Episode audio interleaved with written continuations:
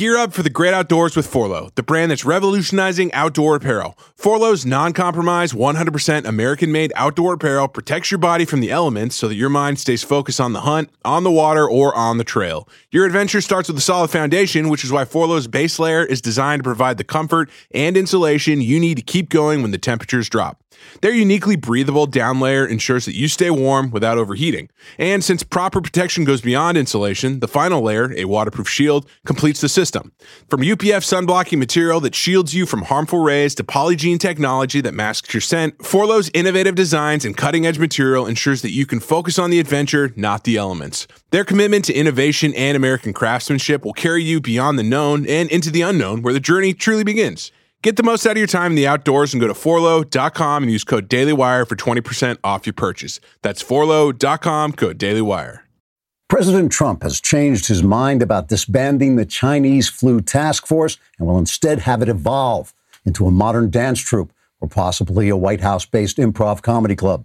The president had said the task force would slowly shut down now that its work on the Chinese flu is over, but journalists and other useless nudges objected, saying the task force had played an important role in getting everything wrong and giving reporters a chance to ask useless gotcha questions, so it should continue throughout the summer, especially with our favorite TV shows in reruns.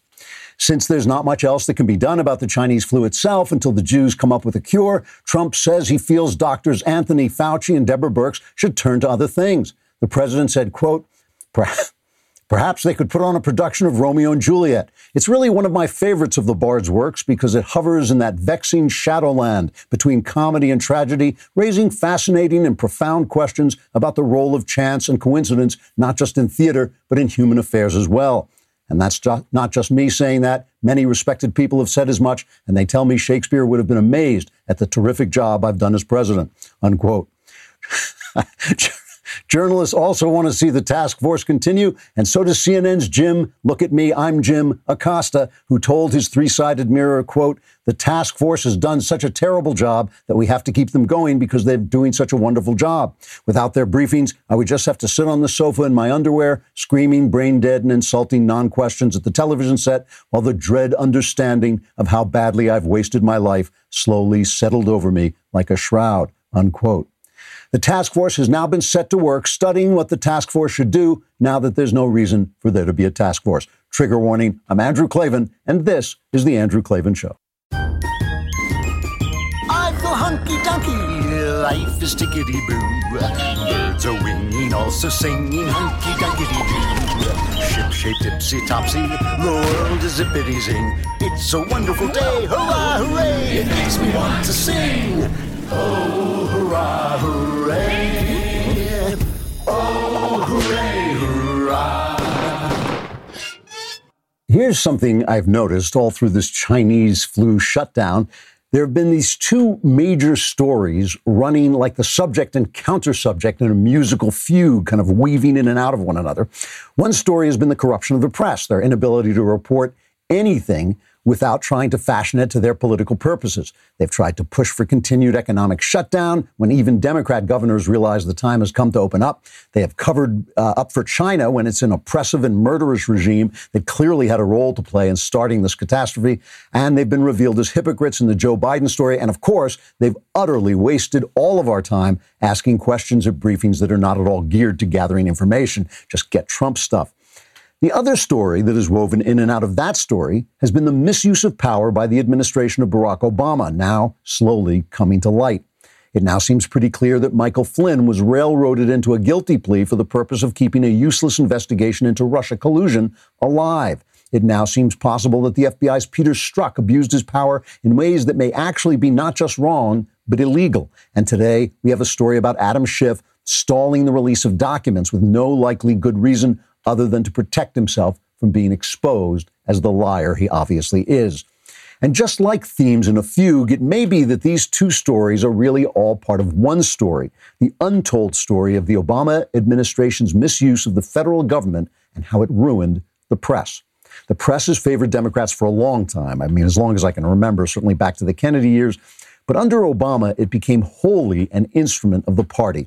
They were snakebit by the color of his skin. They were mesmerized by his leftist politics. They were delighted with his academic intellectual facade, and they covered an incompetent and abusive administration as if it were the second coming. Barbara Walters said just that much. We thought he was the second coming of the Messiah.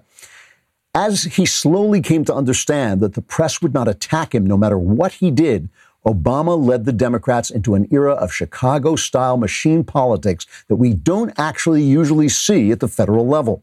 Abusing the IRS to silence dissent, abusing the Justice Department to bully local law enforcement, abusing the FBI to investigate a rival political campaign. The press, in failing to cover Obama honestly, essentially became complicit in that dirty politics. And now, in order to cover up their bad behavior, possibly cover it up even from themselves, I'm not sure, the news media literally finds itself in the position of having to work to keep news from reaching the public. We have a news media dedicated to hiding the news. I think that what we are seeing now is that the Obama administration, protected by the president's race and by the sick racial obsessions of the left and their media, they destroyed the press as a reliable institution. It remains to be seen whether the press can be salvaged and reformed, and whether conservatives and maybe moderate liberals are smart enough to work together to do it. All right, we're all stuck in our houses.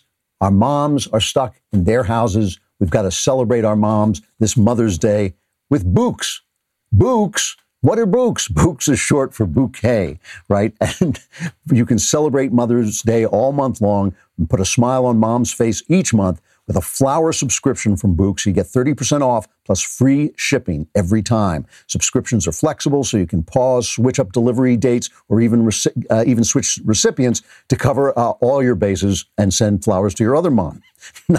If you're not into long-term commitment, you can try our gift trio for 3 months of farm fresh blooms. Did you know that Bouqs are responsibly sourced from some of the world's finest eco-friendly farms, even farms on the side of volcanoes? I cracked myself up with that one joke. So flowers stay fresher longer. Order any time between now and May 31st to show mom some love and gratitude. Say thanks for always being there no matter what. Visit Bouqs.com/Klavan. That's Bouqs. Bouqs, short for bouquet. .com/Klavan to place your order today. If you'd rather just buy one Bouq, you can still receive 25% off at checkout by entering the promo code Klavan. Maybe you can't give mom a hug right now, but you can brighten her day with the Bouqs company. And you know, Bouqs is short for bouquets, but Klavan is short. What is that short for? Oh, it's just, that's my name. It's Klavan. That's no E's. That's right. I just make it look, I'm not sure I'm actually making it look easy today.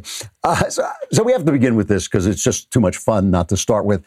Everyone has been enjoying the spectacle of Trump's new spokeslady, Kayleigh McEnany, I think it's pronounced, taking this guy, Jeff Mason, from Reuters to pieces. Jeff Mason asked this question at a briefing, and Kayleigh just destroys him. You made a comment, I believe, on Fox, in which you said President Trump will not allow the coronavirus to come to this country. Given what has happened since then, obviously, would you like to take that back? I guess I would turn the question back on the media and ask similar questions. Does Vox want to take back that they proclaim that the coronavirus would not be a deadly pandemic? Does the Washington Post want to take back that they told Americans to get a grip? The flu is bigger than the coronavirus. Does the Washington Post likewise want to take back that our brains are causing us to exaggerate the threat of the coronavirus? I'll leave you with those questions and maybe you'll have some answers. This is basically the story of this period of time, is the press getting hit in the face with its own hypocrisy, leaving it and the left virtually helpless to stop anything that's happening. You know, we reported that story yesterday about the lady in Dallas, Shelley Luther, who opened her salon, and the judge threw her in jail, not for opening the salon. He threw her in jail for contempt of court because she refused to apologize and basically say, oh, yes, government, you know, you rule everything. And I didn't take the judge down. You will remember yesterday, a lot of people were calling him names. He was certainly wrong to send her to jail. It was jail and a $7,000 fine. And he was certainly wrong to do that. There was an abuse of the rule of law, but I understand a judge standing up for the rule of law. But how can the press attack him? How can the press attack the people who were opposed him when they have not been standing up for the rule of law at the border? Everything they do points to their own hypocrisy. Well, now the Texas Supreme Court has ordered her released. There was a crowdfunding effort to defend her. It raised over $500,000. The governor came out and said that he changed the rules to erase the thing that she was charged under. That would not alone have gotten her released, because she was in there for contempt of court, but still now the court has said she should be released, and she probably will be. But how can the press take any point of view when they have already sold their souls to defend the Obama administration, to defend leftism in general? They can't. They're helpless. We'll take a look at more of that, because it's really happening all over. You know, it's really interesting that yet this thing about the task force. Trump says, I'm going to slowly disband the task force because basically we've done what we can do. And this is the thing. That's true. You know, the thing, it's not, obviously this is not over. We are now dealing with the kind of psychic blowback of having been lied to, and maybe lied to ourselves to some degree, about what we were doing. When we were sheltering in place, when we were closing down, we were trying to keep the curve from going so high that it hurt, that it overwhelmed our hospitals. You have to keep that in mind. I have to keep saying it, because it was never true. It was never true that the people weren't going to get the disease eventually, that people, the same number of people weren't going to be exposed to the disease eventually. We have to go back to work, and we're going to walk out into the same plague as always. This was always the case. It was always true. Not me, of course, because we have to save the Klavan. And that's, you know, obviously that's the most, I mean, I think you can picture our country as kind of a solar system revolving around that fact. But immediately, everybody jumped on Trump. All we've heard about is how bad a job Trump is doing. Trump and the administration, all he's done is what the task force told him to do. He's followed the experts right down the line. And all we've heard is what a terrible job he's doing, He's like, I'm shutting down the task force. It's like, wait, you can't shut down the task force. They're doing such a wonderful job. Every word out of the press's mouth, because every word out of the press's mouth is for the Democrats, has just become hypocrisy. And in some ways, there's no point in my even separating the press from the Democrats, because of Obama, they are now completely in the Democrats' pockets. And because if they get out of the Democrats' pockets, they will be confronted with their own malfeasance during the Obama administration. They can't get out. They're trapped in their own corruption. It really is kind of this wonderful Miltonic thing where they are trapped in hell. Everywhere they go, it's hell. So Trump says, well, all right, I'm going to take back what I said. I'm not going to disband the task force. Let's just play what he says there. I thought we could wind it down sooner, but I had no idea how popular the task force is until actually yesterday. When I started talking about winding it down, I'd get calls from very respected people saying, I think it would be better to keep it going. It's done such a good job. It's a respected task force. It's I knew it myself. I didn't know whether or not it was appreciated by the public, but it is appreciated by the public. That is really wonderful. Now, I just want to play Chuck Todd's reaction. Chuck Todd doesn't know what to condemn next. He doesn't know how to spin this thing. This is on MSNBC, but Todd goes back and forth between MSNBC and NBC. And so there's really no point in making any distinction. Not many people watch him. He's a real problem. He's a real thorn on their side because he has no ratings, and he's a terrible, he's bad at what he does. But here's Chuck Todd reacting to Trump in general and trying to find a way to spin this narrative so he's doing something wrong. We begin tonight with a difficult question, which must be asked. Is the federal government, led by President Trump, considering, for a lack of a better word, surrendering to this virus? With more than 70,000 Americans dead, the president is telling the public that the country must reopen, even if it means more death. But he doesn't have a plan for doing that. A range of administration officials, including the president and the vice president, spent the day telling reporters yesterday that they were winding down the coronavirus task force as early as Memorial Day. That the vice president hinted at. But then he told reporters this afternoon that a lot of people apparently told him how bad of an idea that would be. The uncertainty surrounding the White House's strategy, which we seem to utter about on a daily basis, comes amid numerous warning signs that we're not anywhere near ready to safely reopen the country from a public health standpoint or a consumer confidence standpoint. Those 70,000 plus deaths I mentioned have happened in just 67 days, and the death toll is projected to basically double over the next 90 days based on current statewide plans to ease restrictions. You can't fix stupid. It's just like, it's like watching a guy dance when you shoot bullets at his feet because he doesn't know where to go. If Trump opens up, he's surrendering to the virus. If he closes down the task force, they're doing such a great job, he can't do it. If he keeps the task force, the administration is doing a terrible job. The task force is doing the job. It is doing the job. It is they are the people who have been in charge of what's going on. So which is it? Do we have to keep them because they're doing such a great job, or do we phase them out because the job is over, or is that surrender? I mean, it's incredible. It is incredible, the hypocrisy. And I keep going back to this Biden story, and I keep telling you the Biden Tara Reade story is not about Biden or Tara Reade. It's about the press. And I think that that's an important distinction to make, because she may be exposed as, I don't know what's going to happen. She may be exposed as a liar. She may not. It may all be true. Who knows? But just watch this for a minute. It's almost beautiful. It is almost beautiful the way the moral world works, because the moral world is there. It is real, and it does throw people back on themselves. And if you do certain things, it will come back and get you. It's like karma, except it's just actually based on the interaction between the human soul and reality. So in the New York Times, Linda Hirschman, a crusader against sexual malfeasance, right, writes an op-ed, I believe, this is from Knucklehead Row, our favorite place, the op-ed page of the New York Times, a former newspaper. She writes, I believe Tara Reade, I'm voting for Joe Biden anyway. She says all major Democrat Party figures have indicated that they're not budging on the presumptive nominee, and the transaction costs of replacing him would be suicidal. Barring some miracle, it's going to be Mr. Biden. So what is the greatest good or the greatest harm? She says she's a utilitarian, which is a completely exploded philosophy, but never mind about that. Mr. Biden and the Democrats he may carry with him into government are likely to do more good for women and the nation than his competition, the worst president in the history of the republic, for some reason. Compared with the good Mr. Biden can do, the cost of dismissing Tara Reade, and worse, weakening the voices of future survivors, is worth it.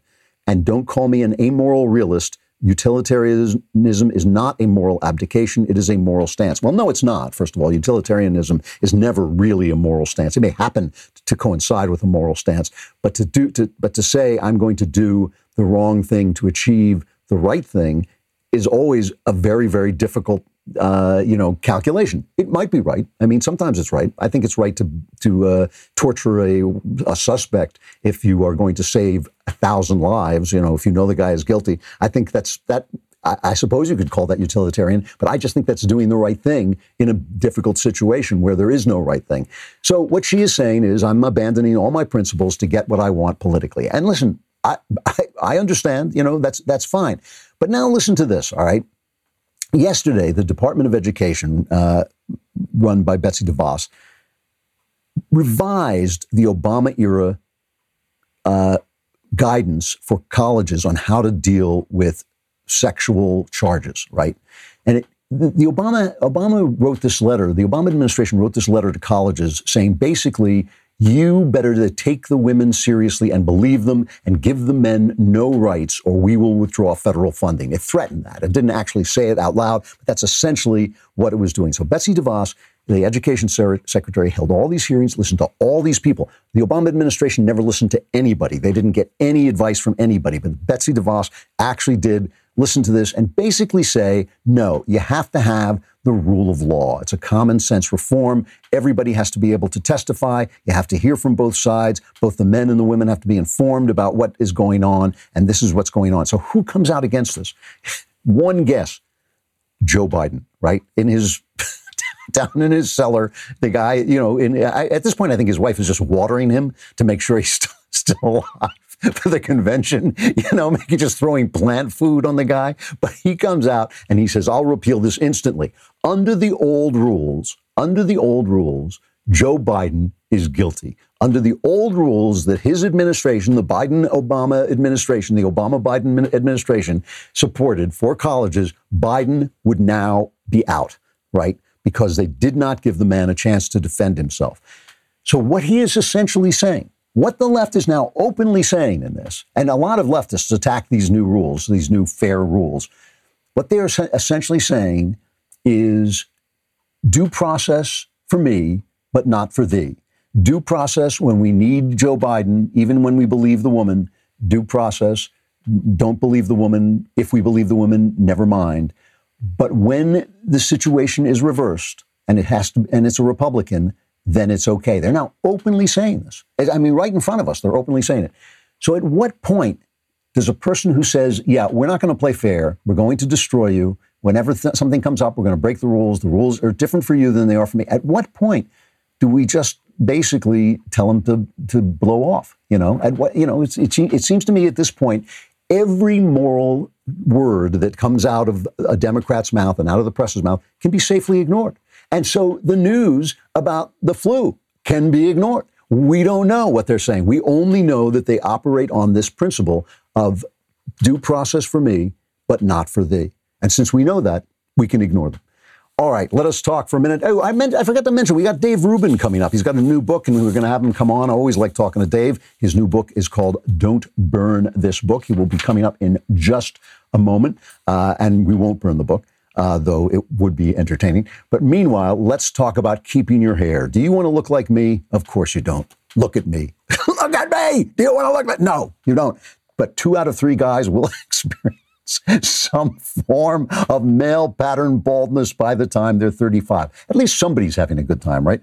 It just happens to be me. The good news is that with today's advancements in science, Keeps offers proven treatments that can combat the symptoms of hair loss and help you keep the hair you have at half the cost of your local pharmacy. On the one hand, you won't get to look like me. On the other hand, you'll have your hair. Prevention is key. Keeps treatments really work. They're up to 90% effective at reducing and stopping further hair loss. The sooner you start using Keeps, the more hair you'll save. So act fast. Many men even experience hair regrowth with Keeps treatments. Keeps has revolutionized the way men are treated for hair loss. Thanks to Keeps, you no longer have to go to the doctor's office for your hair loss prescription. Now you can visit a doctor online and get your hair loss medication delivered to your home. No more waiting rooms and no more pharmacy checkout lines. Get doctor attention and discreet drug delivery, all from the comfort and privacy of your own home. If you're ready to take action and prevent hair loss, go to keeps.com/Klavan to receive your first month of treatment for free. That's KEEPS.com/Klavan. That's KEEPS.com/Klavan.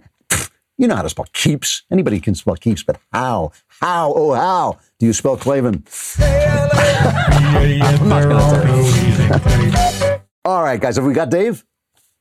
Well, Dave is on the line. Him anyway. All right, that's what I wanted to hear. Dave Rubin, you know him, you love him. He's the creator and host of one of the most watched political talk shows on the internet, The Rubin Report. His new book is titled Don't Burn This Book, Thinking for Yourself in an Age of Unreason. It is a terrific read, and it's out now, and it's already hit the New York Times bestseller list. I did not know that. Dave, how you doing? Klavan, I'm doing well. We hit it last night, and I have no doubt that there were many meetings on Zoom. They normally do them in stuffy boardrooms in Midtown Manhattan, but they must have had Zoom meetings with a lot of disgruntled lefties going, oh, we can't put it on. We can't. And I, what I truly think happened is we just crushed it on the sales side to the point that they had no choice. But I will tell you this, you're well aware because you know, you've written several books.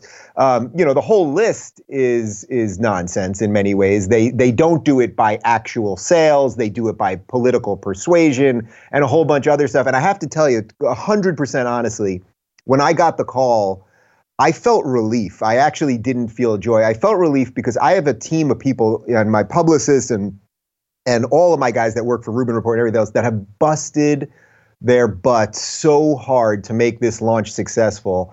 And literally the president of Penguin called me and he has said, we have never had a better team to work through a sale of a book. You guys have been just absolute pros. And I wanted my guys to get that cred. Honestly, for me, it's like, I'm like you. I rail against the New York Times all the time. They've called me alt-right and the rest of it. So the idea that I wanted approval from something that I don't approve of myself, and I get it that the book list is separate than the editorial page and all that kind of stuff, but it's a weird thing in life when you want something you don't really want and everything else. Yet here we are and it's all good. And more importantly, you know, people are digging the book. And that's the important thing. People are really digging the book, but people are actually crusading to give it bad reviews on Amazon. Isn't that right? I mean, they actually, it's called Don't Burn This Book, but people are actually trying to essentially digitally burn the book.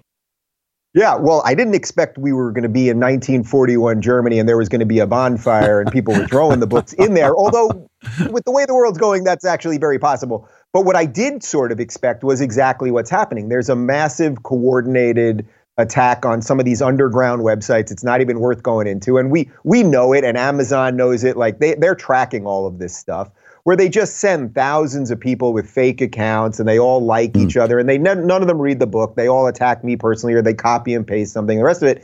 And not that any of it matters except that it actually proves the thesis of the book. Because you're right, it's a modern book burning of sorts. Why do you burn a book? Why did the Nazis burn books? Well, they didn't want people knowing the information that's in there. Now, the irony of this book right here is that all I lay out is what I believe are common sense principles, and at the same time I say in the book, you don't have to agree with me. And Andrew, I know you and I have some disagreements, and it's like right. On the conservative side of things, people don't care about the disagreements. I'm finding that, and I'll say this as we now, we actually revel in them. We relish them, and I heard what you were talking about a moment ago about the Title IX thing and everything else, and it's like, yeah, these people have just lost all of their credibility. Show me anyone on the left that is remotely close to intellectually honest, and it is almost impossible to find. I would say Bill Maher is sort of like the last mini oasis in the desert, and he's trying the best he can, but I think, it's, as I keep telling all the Daily Wire guys or a lot of Star Wars people, it's like, this is the Jedi after Order 66. They've been slaughtered. There's a couple throughout the galaxy, but they don't know where anybody is. Yoda's on Dagobah and Obi-Wan is on Tatooine. And it's like, is there anyone else out here? That's the way that I felt. And yet I've been embraced by you guys. So here we are. Well, tell me what you think has happened. I mean, you're absolutely right about this on the right. And one of the reasons I'm on the right is because they love conversation and argument. And that's what I love. I love talking about my ideas and hearing other ideas. I love being challenged in my ideas. I mean, what did they invent whiskey and cigars for if not to have great conversations? What happened to the left? I mean, you were on the left. I was on the left, but it was now a long time ago. You were on the left fairly recently. How did they lose their way so badly? I actually think it's very clear, and if I can impart anything on people, this is what I want people to understand, that what happened to the left was that liberals innately, when people say you're liberal, what they're sort of saying is you're open-minded. And when conservatives criticize liberals, they mean you're so open-minded that your brain fell out of your head. But there is a version of liberalism. There is a version of being open-minded that is good. The founders, in effect, I think were classical liberals, meaning they wanted a pluralistic, open society based on individual rights. But then they also talked about God-given rights and the light touch of government. Okay. What happened was, I would say about 5 years ago, but I think some people could argue it was a little bit before that, when this new wave of angry, socialist, progressive, Bernie, AOC, identity politics-driven lefties came in, they said, well, how do we get into the system? In the system, we have liberals, sort of Democrats and conservatives, Republicans. How do we get into the system? Well, to break into the conservative side of that is very hard because conservatives, although they don't always live up to it, have sort of foundational principles, the Constitution, the Bill of Rights, individual rights. These are things that it doesn't mean conservatives do them right all the time, but it's a foundational set of principles that it's hard to break into. Liberals, because of the open-mindedness of liberalism, which I think is actually a good thing, liberals will kind of let any idea in there. So if you say that there are no biological differences from men and women, which of course we know that there are. Men have penises, women have vaginas. Sorry that I have to bring out the controversial stuff with you, Klavan. But suddenly liberals will go, oh, it's a social construct? Like, let's think about it. And that's because of the openness of the liberal mind. And then what happens is the progressives saw that. They saw the liberals who don't want people to be racist. And then they started finding racism everywhere. And the progressives really calculatingly, and part because of their endless hysteria and over emotion and all of that stuff, if you're young and you don't know exactly what you think yet, it sounds good, man. Everybody else is a racist. Everyone's a greedy capitalist pig. And what are you? You're a good, moral, decent person. And because it's 2020 now, you're also evolved and you have technology and your parents and grandparents were either idiots or racists or buffoons. And everything that came before you was somehow backwards and ridiculous. In essence, I think that's why this happened. The good, I don't know, and this is a very depressing conclusion for me to come to. I don't know that liberalism in and of itself can stand. And I think this is where conservatives actually figured out some of the right things. And I know we talked about it a little bit the other day on my show, but this is also where one of the things that Jordan Peterson really moved me on was the importance of belief outside of yourself and religious stories, because this is what conservatives turn to when times get tough. And what liberals turn to is the secular world completely. But the secular world doesn't have the underpinnings to stop craziness. And I think that's exactly what we're seeing right now. Yeah, I mean, we don't always know what the truth is, but we know there is a truth. And we know we have to be grounded in that. And I think faith is an important part of that. Was there a moment for you? You talk about your debate with Larry Elder at one point in the book and Don't Burn This Book. Was there a specific point when you started to think, I'm on the wrong side?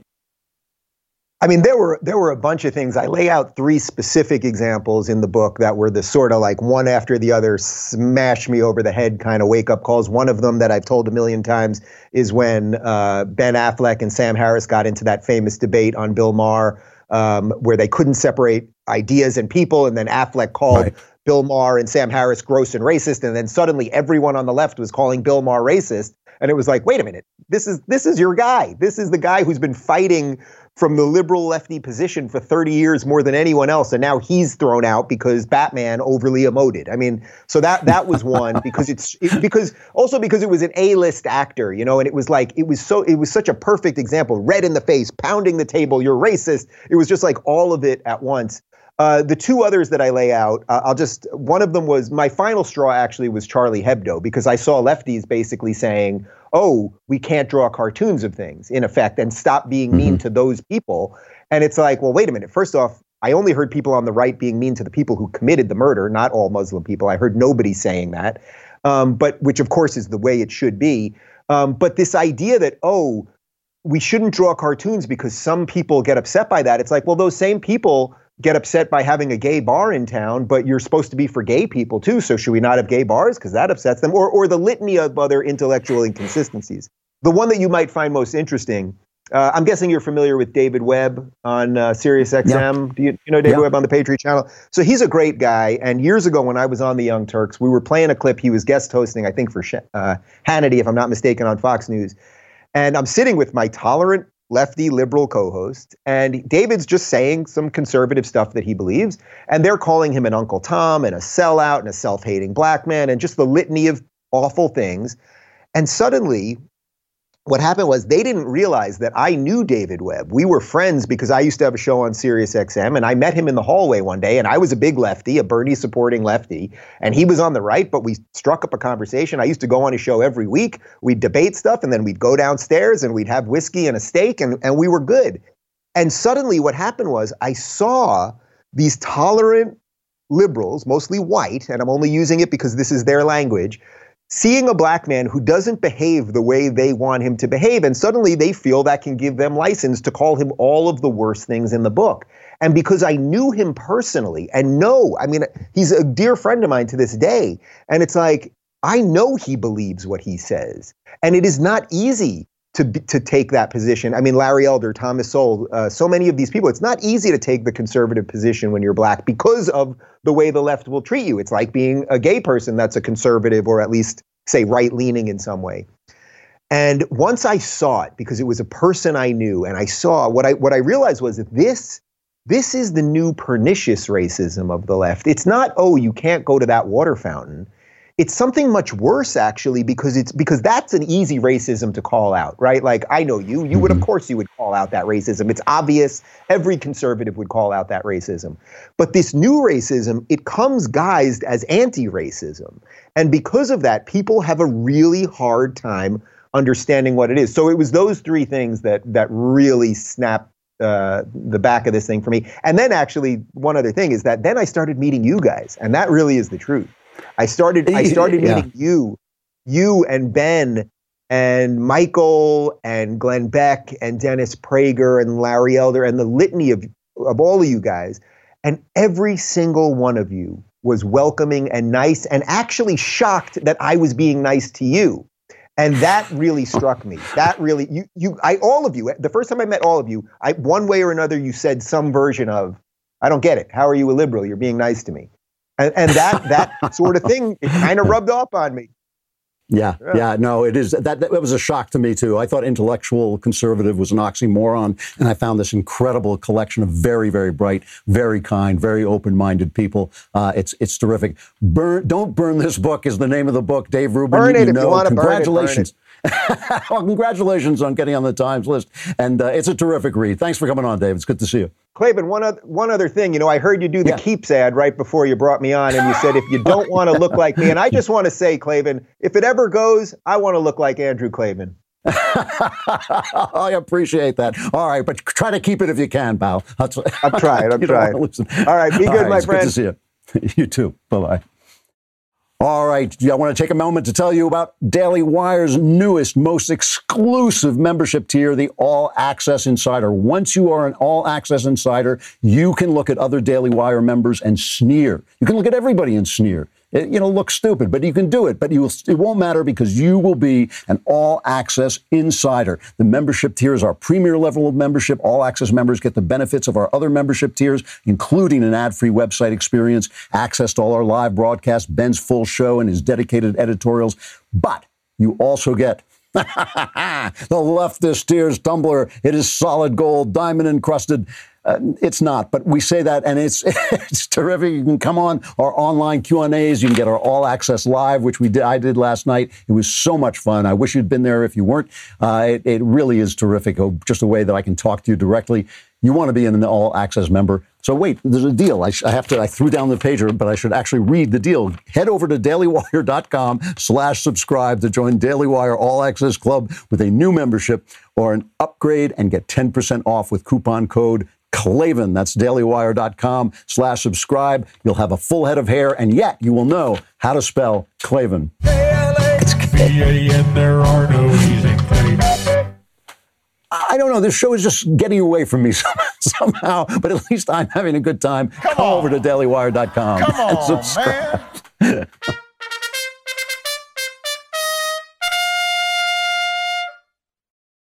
All right. You know, we've been talking a lot over this lockdown period, which I hopefully is starting to come apart a little bit, and we're starting to come out. But talking about stuff to watch and think about. And one of the things I've always wanted to talk about, I've been trying to look at things that are short to read, and then you can watch the movie after you read them. And one of them is just a book I've recommended a number of times. I found my childhood copy of it, Shane, by Jack Schaefer. Shane is a Western novel published in 1949. It is a terrific novel. It's a famous movie, but the novel is great, and it's a really, really quick read. And I would say if you got kids, especially little boys over 12 probably, could read it with a lot of fun about a mysterious rider who comes into a family's life out in Wyoming. I believe it's Wyoming, but anyway, what he comes to is a bunch of settlers, and they have been given land essentially by the government, and the people who were out there who claimed the land and are running cattle and need all this territory, they want to run these, what they called homesteaders, off the land. And this mysterious rider comes in and becomes part of this family, a father, mother, and a son. And it became, you've probably heard the old thing, "Come back, Shane," was actually, which is one of those lines that's actually not in the movie. But in the movie, Shane was played by Alan Ladd. It's taken from being a very small novella, really, to being a tremendous big Technicolor Western. Alan Ladd plays Shane, and Gina Arthur plays the mom. She's very beautiful. Van Heflin plays the dad. And the son, the little boy, is played by Brandon DeWilde.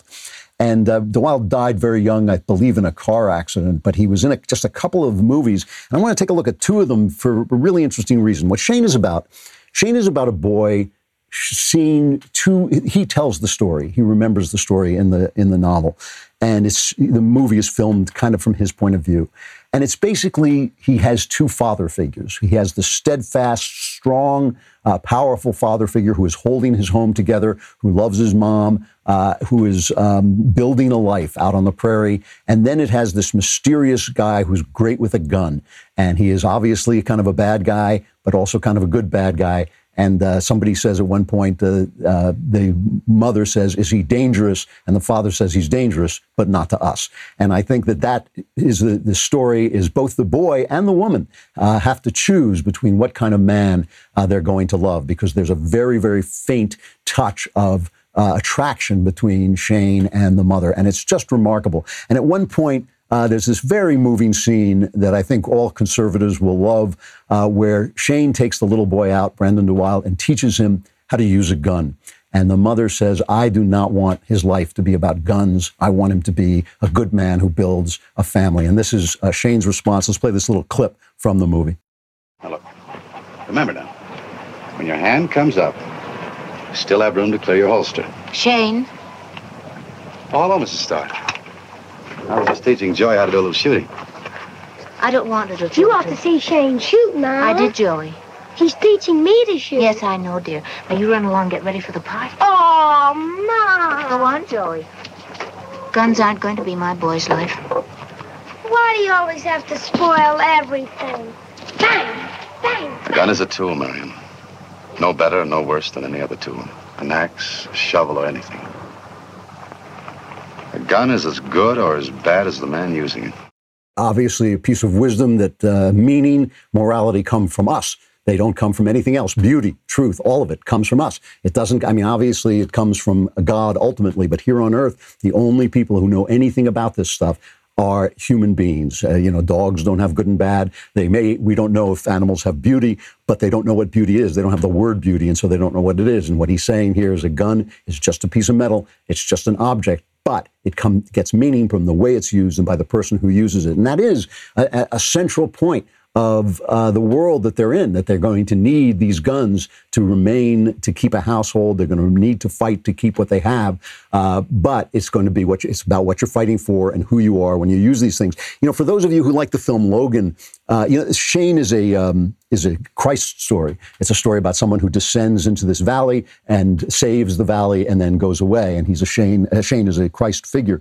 And it's really interesting in Logan, Shane becomes a touch point of the story. And what I think James Mangold was saying, I wrote a review of it at the time, and Mangold actually thanked me for the review, because it's a very intelligent superhero movie. As what Mangold is saying is that superheroes are the new Western, and Westerns were a way of conveying Christian values. And that is cemented in the movie when a cross falls over and becomes an X for the X-Men. And he's basically saying this story is the Christian story, is the Western story, is the superhero story. It's all one story of sacrifice and decency. What's really interesting is that the other really big movie that Brandon DeWilde was in, he played almost the same character grown up, a boy caught between two versions of men. And this was Hud. Hud is based on a book, a very small novella, worth reading, good read. It's not a great novel like Shane, but it's really good, by Larry McMurtry, who he wrote Lonesome Dove, Brokeback Mountain, Terms of Endearment was based on one of his books.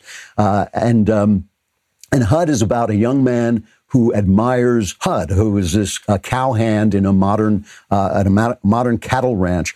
And Hud is just a guy, a troubled guy who's starting trouble, but he's romantic and he's charming and he's got a lot going for him. And Brandon DeWilde plays the young man who's caught between him and his grandfather, played by Melvin Douglas. And here's a scene where Hud and DeWilde get into a big drunken brawl, and they just have a tremendously great time. This is the first of the two cuts from Hud, and the grandfather catches him. "All right, he's got you drunk. What else has he given you a taste for?" "All we have is a couple of drinks, is all. I don't remember you being a teetotaler." "I drink. I don't object to his having whiskey." "Well, something seems to be eating away at your liver." "You, Hud. Like always." "Hey, what are you climbing on Hud for?" "You think a lot of Hud, do you? You think he's a real man while you're being tucked in." "You listen to him, Anjo. He's my daddy, and he knows." "I know you. You're smart. You got your share of guts. You can talk a man into trusting you. and a woman into wanting you. Then I got it made, ain't I? To hear you tell it. Why don't you get it off your chest? I've been griping you all this time with what I've done to Norman. You were drunk and careless of your brother. You had 15 years to get over it. That's half of my life. That's not our quarrel and never has been. What the hell it isn't. No, boy. I was sick of you a long time before that. That, of course, is the great Paul Newman as Hud. And if you don't know Paul Newman, because sometimes people haven't watched it, I guess they've seen the gangster movie he was in at the very end. But if you don't know his early work, Hud and Cool Hand Luke and absolutely a hustler, absolutely terrific films. He was a really, really good movie star and a good actor, good solid actor as well. But in this too is one of the things that's really interesting about Hud is that Hud is an attractive character, and as you saw there, Melvin Douglas, the old man who has who's a much more caring, much more moral person, is not as attractive. He's an old crank. He's a curmudgeon.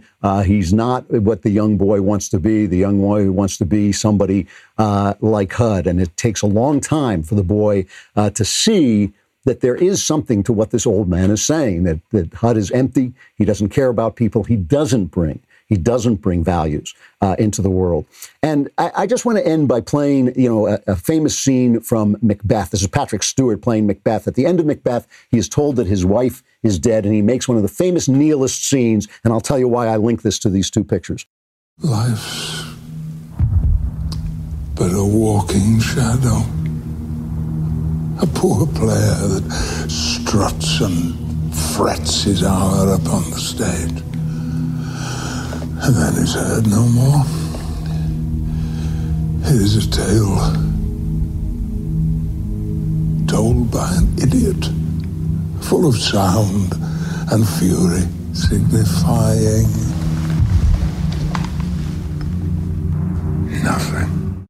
So Macbeth is about a story about a man who basically links into evil, who becomes evil in order to achieve the things he wants. And he ends up making that fabulous nihilistic speech saying that life is meaningless.